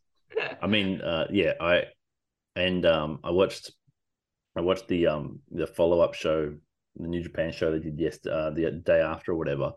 Watched it this afternoon, and um, I'm pretty convinced that ELP's taken over Bullet Club. I kind of kind of think that's where it's headed, and I'm kind of like, if all things considered, I'd like to see what he can do. You know, like yeah, yeah, yeah. I'm like, I don't know what it would be, but I like to see what he could do. And um, and the other thing was TMDK. I'm so in for TMDK. New, they got fucking a new song, a whole new song for him. It's like a they got a whole look. They have their own design where they have the colors of they have the nation's flags on their shorts and their names on the other side, all in orange and black. And they're like a team, and they're like a unit, like, and they have they came with like a punk rock song, like a Zack Sabre Jr. Um, British punk. Oh, I'm gonna it's like- check out the show. Yeah, and Yeah. Fujita comes out first with the sh- with the with the shirt, and he's like super like pumped. And then during the match, he's putting on a chin lock thing, and Zack's like yelling at him, like say, and he comes over and then he tags himself in, and then he shows him how to do it, and he tags out, and Fujita hops back in and then does it. Yeah, yeah, sweet. So he had to see the uh the actual learning of the teaching. I think that's cool.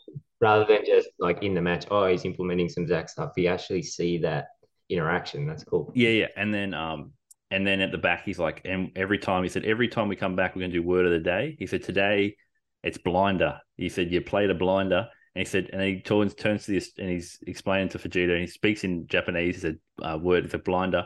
And he turns to this, he turns to uh, Shane, and he goes like, "What is that in Australia?" He goes, "Cracker, yeah, a cracker." And he goes, "All right." So he says, "A, a British blinder." He said, "Australian cracker." He's like, "A blinder cracker." he's like, and, uh, and then he's like, and then uh, Zack's like, um, he goes uh, Australian English. He goes, yeah. He's like barely English. it's like explaining it to him. It's they're gonna be um they're gonna be incredible to follow. Awesome. Um, and the other takeaway was Just Four Guys is coming out to their own Just Four Guys thing. They're called Just Four Guys. They have their own thing. The fucking um, Dave, the tag team of of uh Kanemaru and Douki is called Just Two Guys. Yes, yes, fucking brilliant. And so they're like So, uh, so Taichi gets to be just one guy. That's what I'm hoping. He's just one guy. ah, yes. And and but they did say, oh, that we're going to change.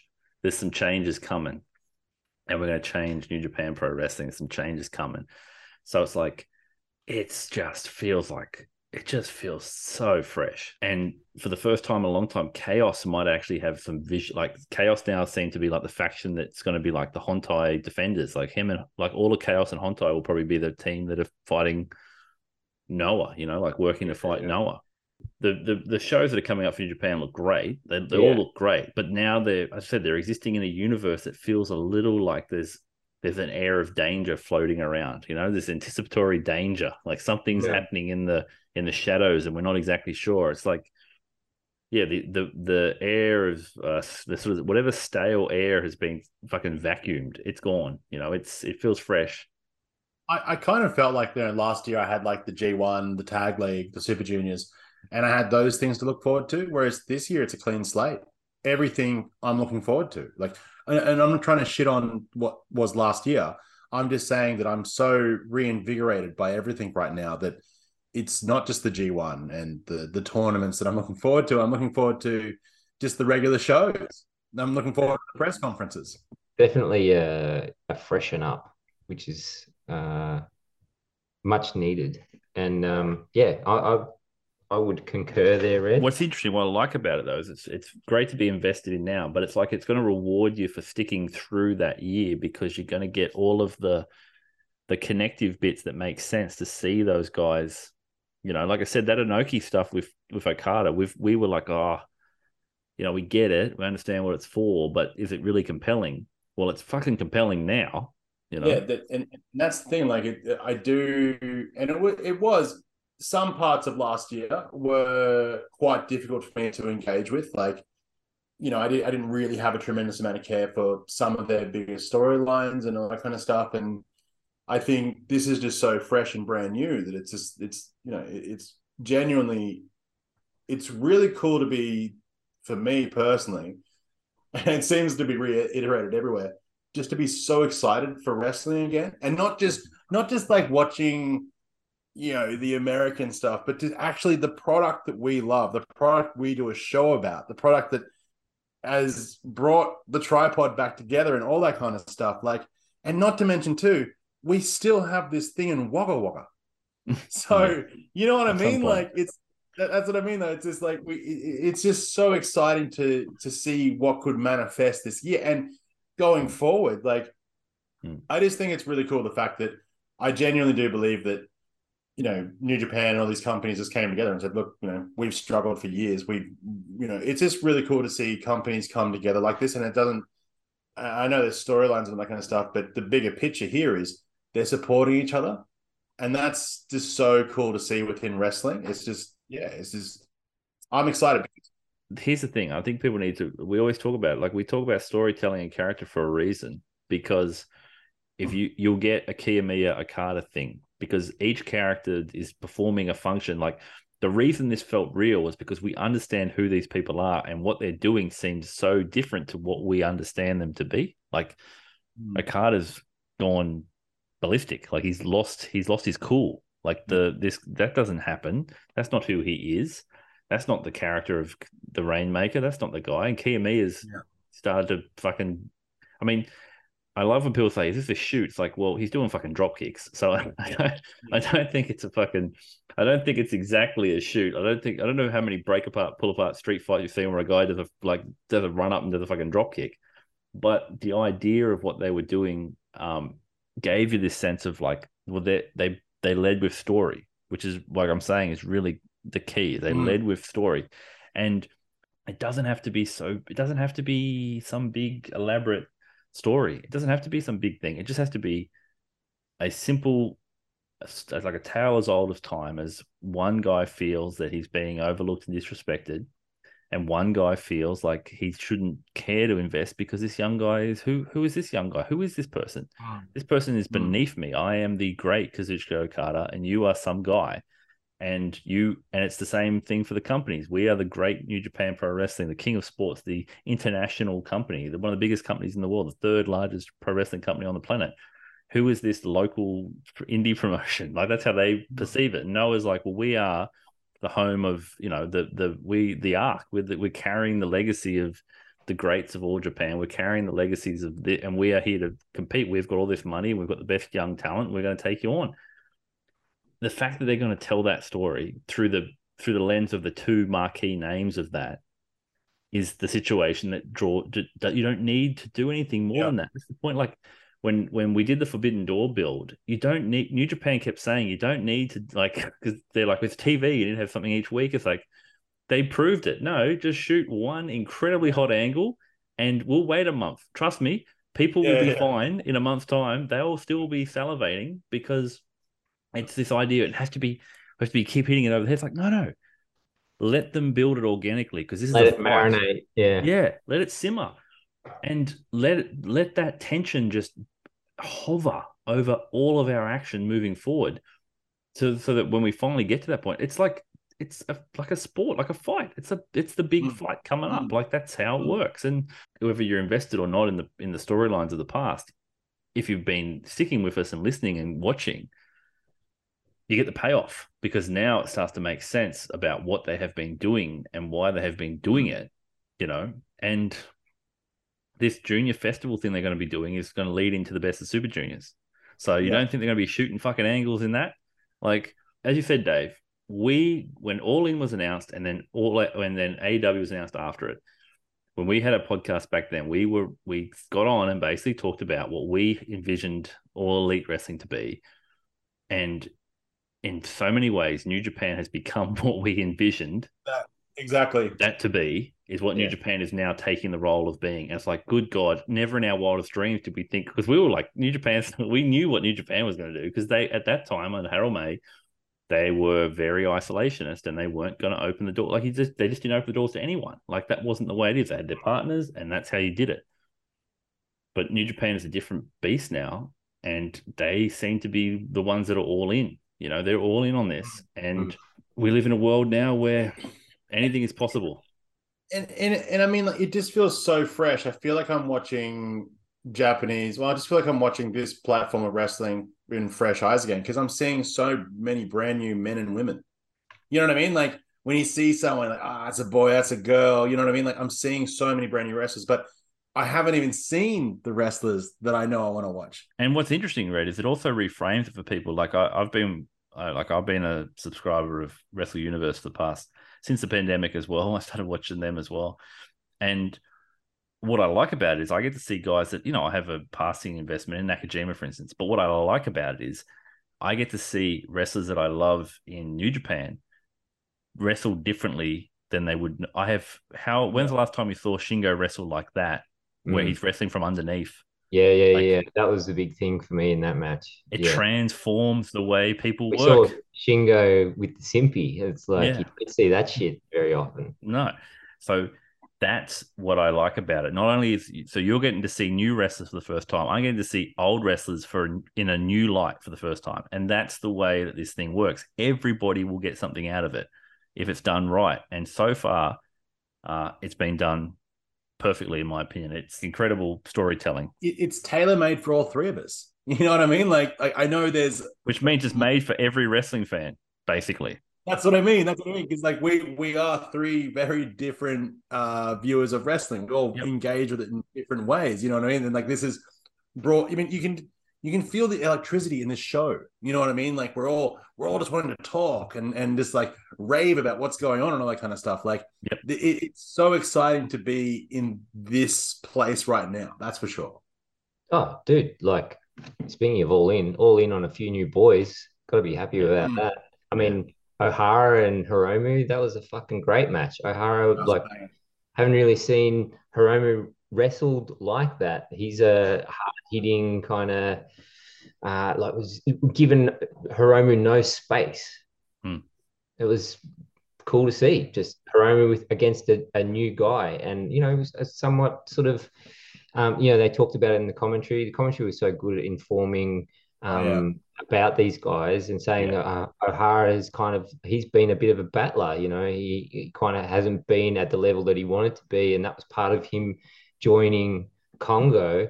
Uh, and it seems that within that faction, it is like it's a prerequisite to join that faction that you've got to you've got to be aggressive. You've Mm. got to have that aggressive edge to you, and and he has that within his style. Very fair, but um, yeah, he has he has that sort of hard hitting style. And I was like, oh fuck, like looking at him, I was like, "Ah, I don't know about this guy. And then as soon as he started wrestling, I'm like, God, I haven't seen Hiromu wrestle this style match before, and it Mm. was just compelling to me to see new wrinkles in guys that we know up against new guys like the Shingo wrestling from from uh, underneath Mm. against the guy who's just fucking terrifying. honestly, um, I understand, and this this is going to be the. I don't want to make it into the discourse, but like when you see a guy like Nakajima, you're like the guy needs a bigger platform. Like he just he deserves a bigger platform. Like you're like, good Yeah. God, man.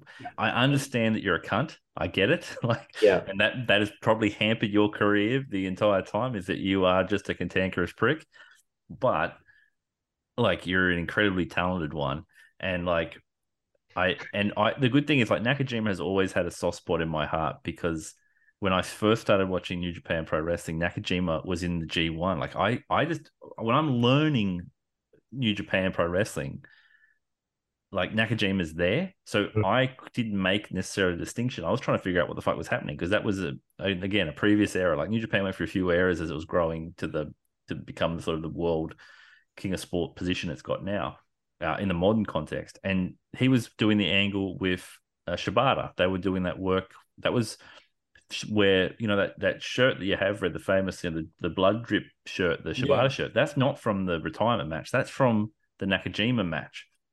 He did the shoot headbutt with Nakajima because Nakajima's a fucking lunatic. Um, and that whole story was about Shibata defending New Japan as a way to sort of blood himself back in to be to get respect from the New Japan locker room that he would go and turn his back against all of the Noah invaders or the Noah people. Noah was a very different company back then. It was it was on its fucking it was struggling. And so New Japan was basically sending them bones and sending them that's when Suzuki Gun was sent and all that sort of stuff was happening at that time. Um, and again, New Japan won out of that deal because they got Zack Sabre Jr. back, you know, like, Hmm. but the idea of that story being a part of it, Nakajima was there as a young, a younger Nakajima, still like 10 years in the business at that point. But Hmm. Nakajima is the most compelling true life kind of character. Mm. Like his story is so like the orphan boy he adopted by the fucking first family of pro wrestling, you know, Kensuke Sasaki and Hokuto. And with Kensuke, he's the guy. He was one of my favorite guys in WCW. He was the guy with the fucking um the weird V cut. He used to wrestle for the. He was a US Oh, yeah, champ for a yeah, yeah. bunch. Yeah, he was a fucking hard ass, and he was the trainer at New Japan Dojo for a bunch of time when young Nakajima was coming up. So Nakajima's got like New Japan in like his DNA, his fighting DNA. And Mm. so I was always like, when is he going to come across? And I was like, I was kind of hoping that he was just going to keep getting jobbed out and Noah to the olds and he would eventually get fed up and come across. But. I'll take it if he's going to be on this platform a bit more and we get to see him. And when like when we speculated, you know, on our Wrestle Kingdom review, and we were like, we basically picked half the card, which is pretty impressive. Um, but we were like, if they do Nakajima, because that was the match, like Nakajima Shingo, that's the match. Mm. And it was a again, like I thought the matches were all really good. I don't, I, I, I think most of them left a heap. They didn't. yeah, a lot, lot more that they can do. Yeah. yeah. Um, Mm. And it's sort of a, a question here. I'll go to a question from Miss Doom in the Discord, which is, "Hey guys, Do you think any of the Lij versus Kongo matches will be run back? She said, really would love to see Shingo versus Nakajima again. Maybe with some crazy ass King of Pro Wrestling stipulations. Good God, don't add any extra fucking No, leverage you to craziness. to do that. No. Um, that could be that could be dangerous for everyone. Um, Yeah, do not do an MMA fight there because Shingo will get knocked out. Shingo will be knocked out. Um, but I think what sort of Miss Doom sort of really hits on there is that I felt watching those five matches that ultimately they were all good, but they were all basically to propel to the future. And you could tell that there was more coming. And I mean, the Kenoh and um, Naito match, uh, especially, like I was, I was at some point thinking they're going to draw here, just keep this thing going. Um, Mm. But the the Nakajima Shingo one was like a showcase for Shin, uh, for Nakajima. It felt like all of the matches were showcases for the Noah guys, where the first sort of ten minutes they would get all their shit in, and then the New Japan guys would come back late and beat them. And that was kind of how it was going. Mm. Um, and so it was. I think it was a whole point of introducing those guys to the audience. Except for except for my mega boy who gets the win and one of the greatest mist sprays through his blonde hair ever. Um, Tadasuke, he he's such a weird, quirky, fucking lunatic. I love that guy. I think he's Everyone wanted. Everyone was like, when the uh, matches were announced, they were like, "How the fuck did we not get Hiromu Tadasuke?" Like yeah, yeah. because they want. That's the dream match people want. yeah, it's like yeah. it's going to come. I, it's, I've got no doubt that they'll build to it. Like because let's get those two lunatics together. Um, he, he got the win over Albushi, who who kicked out at three point zero zero one. Like that's, he, yeah. he did this. He, he wasn't keen on doing that job. Um, but again, you know that was how we predicted it too. Those all Japan guys in the in the um in Lij, they're struggling. I mean, Mm. I mean, great question, Southern Thirst. Uh, just off the top, it's a brilliant question. Um, it's I genuinely believe that this is the start of something going forward. So we're going to see more of the Lij and Kongo guys get, you know, redone again. We got storylines, we got rivalries, and that's going to be legitimate. Like we're going to see these matches come back again. We're going to have the potential for G1s. We're going to have tournaments. We're going to have stories told there. Uh, this is all what I'm hoping. I'm speculating right now, but No, I think I think it's fair to speculate. well, no, I just genuinely believe they're, they're going to run these back. Uh, and I think they're just going to build and build and build and grow because ultimately that's going to be compelling. That's what Well, people want to see. Yes, here's the interesting thing. This is what I'd love to see is that it's this all started with a a get together sort of festival of you know pro wrestling a year ago, um, with uh, you know a, a faction warfare Laj versus Kongo, and I would love to see them get back to it, uh, the you know six on six or whatever elimination style, um, match that New Japan do. You know their elimination style Survivor Series Yeah. slash Royal Rumble fucking Oh, thing yeah. just go at it for a Lij versus Con- you could put that on fucking you could put that on the dome and it would it would do business. It'd be like the a true Survivor Series match where it's like, "Ah, you don't need some fucking stupid. We're gonna get control over the fucking like.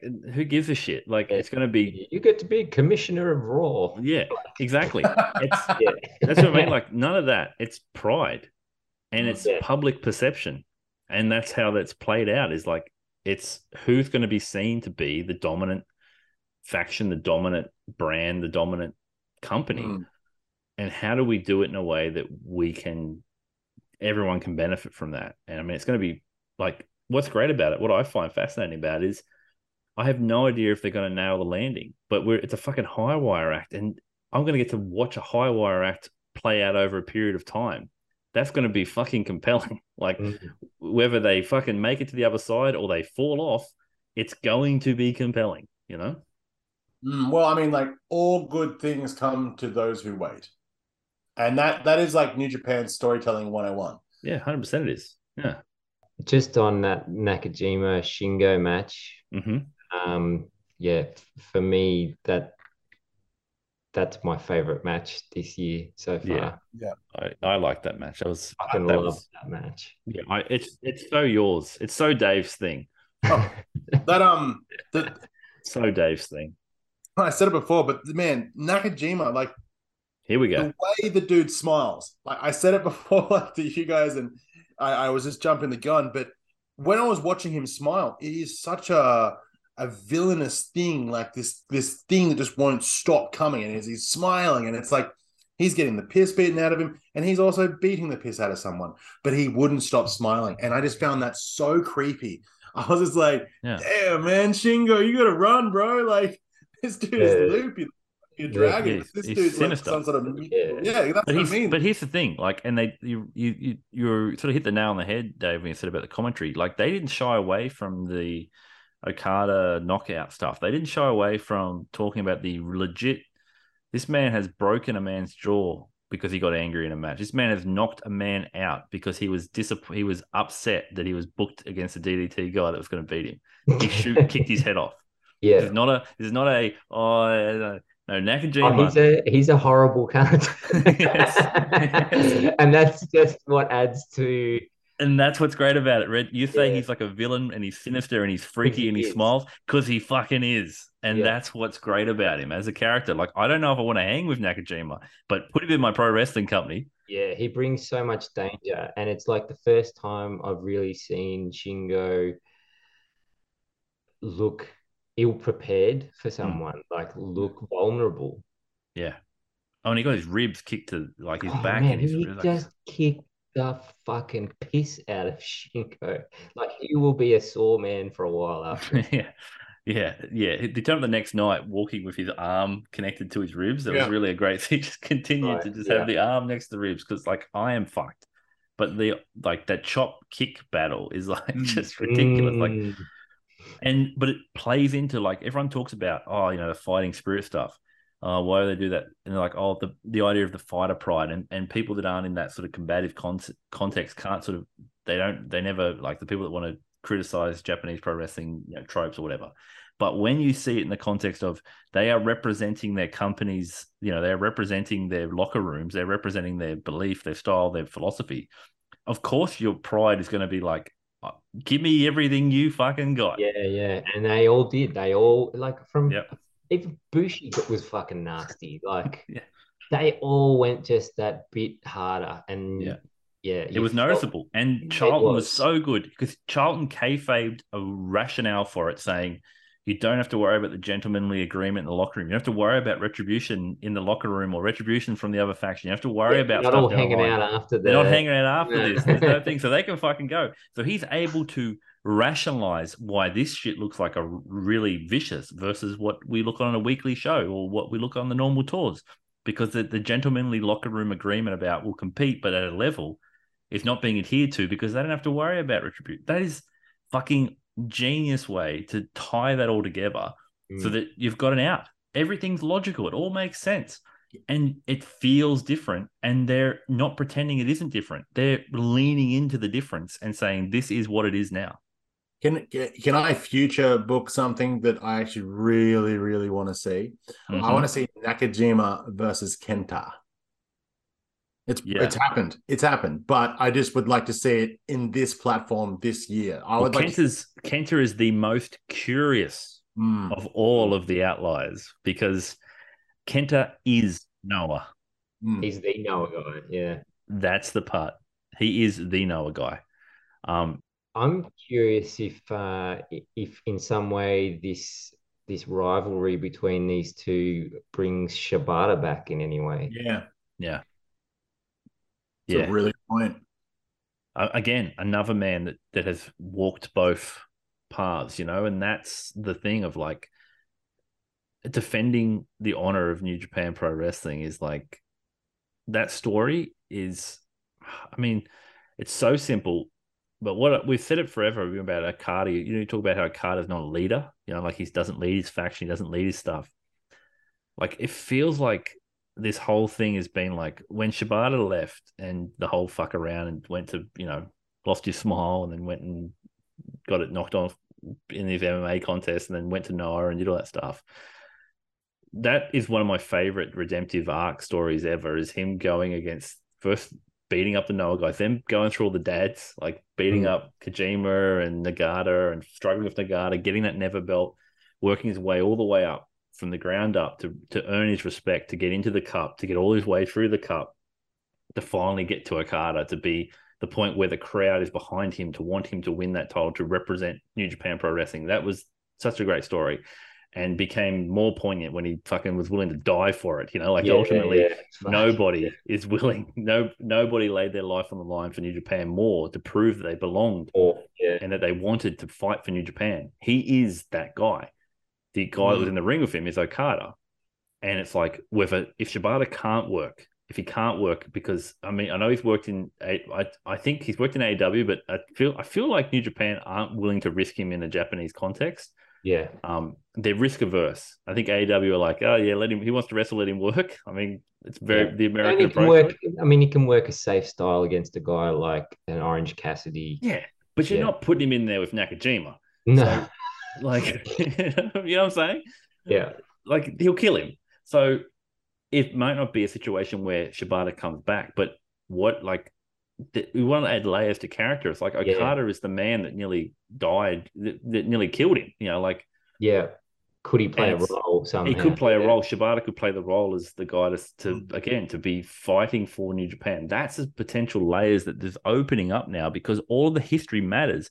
It's all tied into this idea of these are all guys who have come to New Japan and represent New Japan, and the guys that you feel like are on the edges, the periphery of that, are they the ones that we want to be focusing on? And it's like a Bullet Club, for instance, where do they fall? Because Bullet Club's whole archetype is anti New Japan Pro Wrestling. Hmm.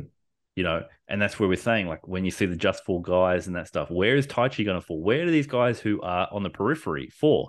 And Lij, ironically, uh, the way they're framed is, well, we can't have Lij represent New Japan because you know Naito is going to pretend like that's not his thing Yeah. we'll make it a faction warfare. That's a perfect way to to Yeah, do yeah. this because they've got an actual issue with the two factions, and it's like those two things exist outside of the companies, despite Naito Mhm. being, you know, the most New Japan guy that exists, and that's why. Mhm. You know, and, and again, this this show, that newsworthy nature of this show, like you don't even get past the point of Naito's wrestling fucking Muto in the main event Yeah. you know, at the Tokyo Dome. And that's, I, I did some reading and a bunch of stuff about it this week. And a couple of people on Discords and stuff were talking about it. And like, Keiji Muto is Naito's favorite wrestler. Like, it's Yeah. not even, it's not even like a little favorite wrestler. It's like people that know Naito at the gym at Animal, Animal Hamaguchi's gym. Is people had had anecdotal stories about how when Naito was a teenager, he was the dorky kid that all he did was talk about Keiji Muto, and like that's my guy. And he all he wanted to be was Muto. Like that's all he ever wanted to be. The Stardust Genius. The whole thing is to be like Muto, even Hmm. to the Stardust, even to the Stardust press. Yeah, yeah, yeah. I Charlton called him the Stardust Genius at the end when they did the face-off thing. Yeah. Yeah. because that's who that is the guy that wanted to be Muto. That's the guy that has he, he's been living in the shadow and chasing that guy. Like here's the thing: when Naito talks about, he doesn't say I want a main event Wrestle Kingdom. He says I want a main event the Tokyo Dome. Mm. This is the biggest dome main event in like this is a huge main event because this is a match that in and of itself is like he's going to retire one of the three biggest Japanese pro wrestlers in history. Crazy, Mm. Easily. Mm. that's the biggest match you can have. It's going to win all of the like the the kayfabe awards in Japan, like as the most Mm, important yeah, match. The yeah, biggest. It's going to win all of those things. Like the biggest match possible. Naito always wins. We say on this show every time. Naito fans out there, don't worry. Naito always wins. I, I'm, I'm just hoping that when Naito goes to the corner before he hits the final Destino, he mouths, I'm sorry, I love you. Yeah, but that's the thing about it, Red. Here's the thing about it. You know, like everyone looks at that moment of how emotional of HBK and Ric Flair. And it's like the difference of that is HBK and Ric Flair didn't have didn't wrestle at a WrestleMania like 14 years earlier that had this connection to. They didn't have a story that was tied along the entire time. They didn't have explicit connection that was told to the audience throughout the entire time.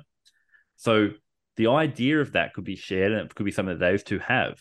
This has been conscious, coherent storytelling across the career arcs of Naito in particular, yeah. so that he he will like I will guarantee he was nearly fucking crying when he was saying the. If you look at how emotional he got when he realizes what is happening, and this is this is going to be this is on. I'm getting called back, and let's go.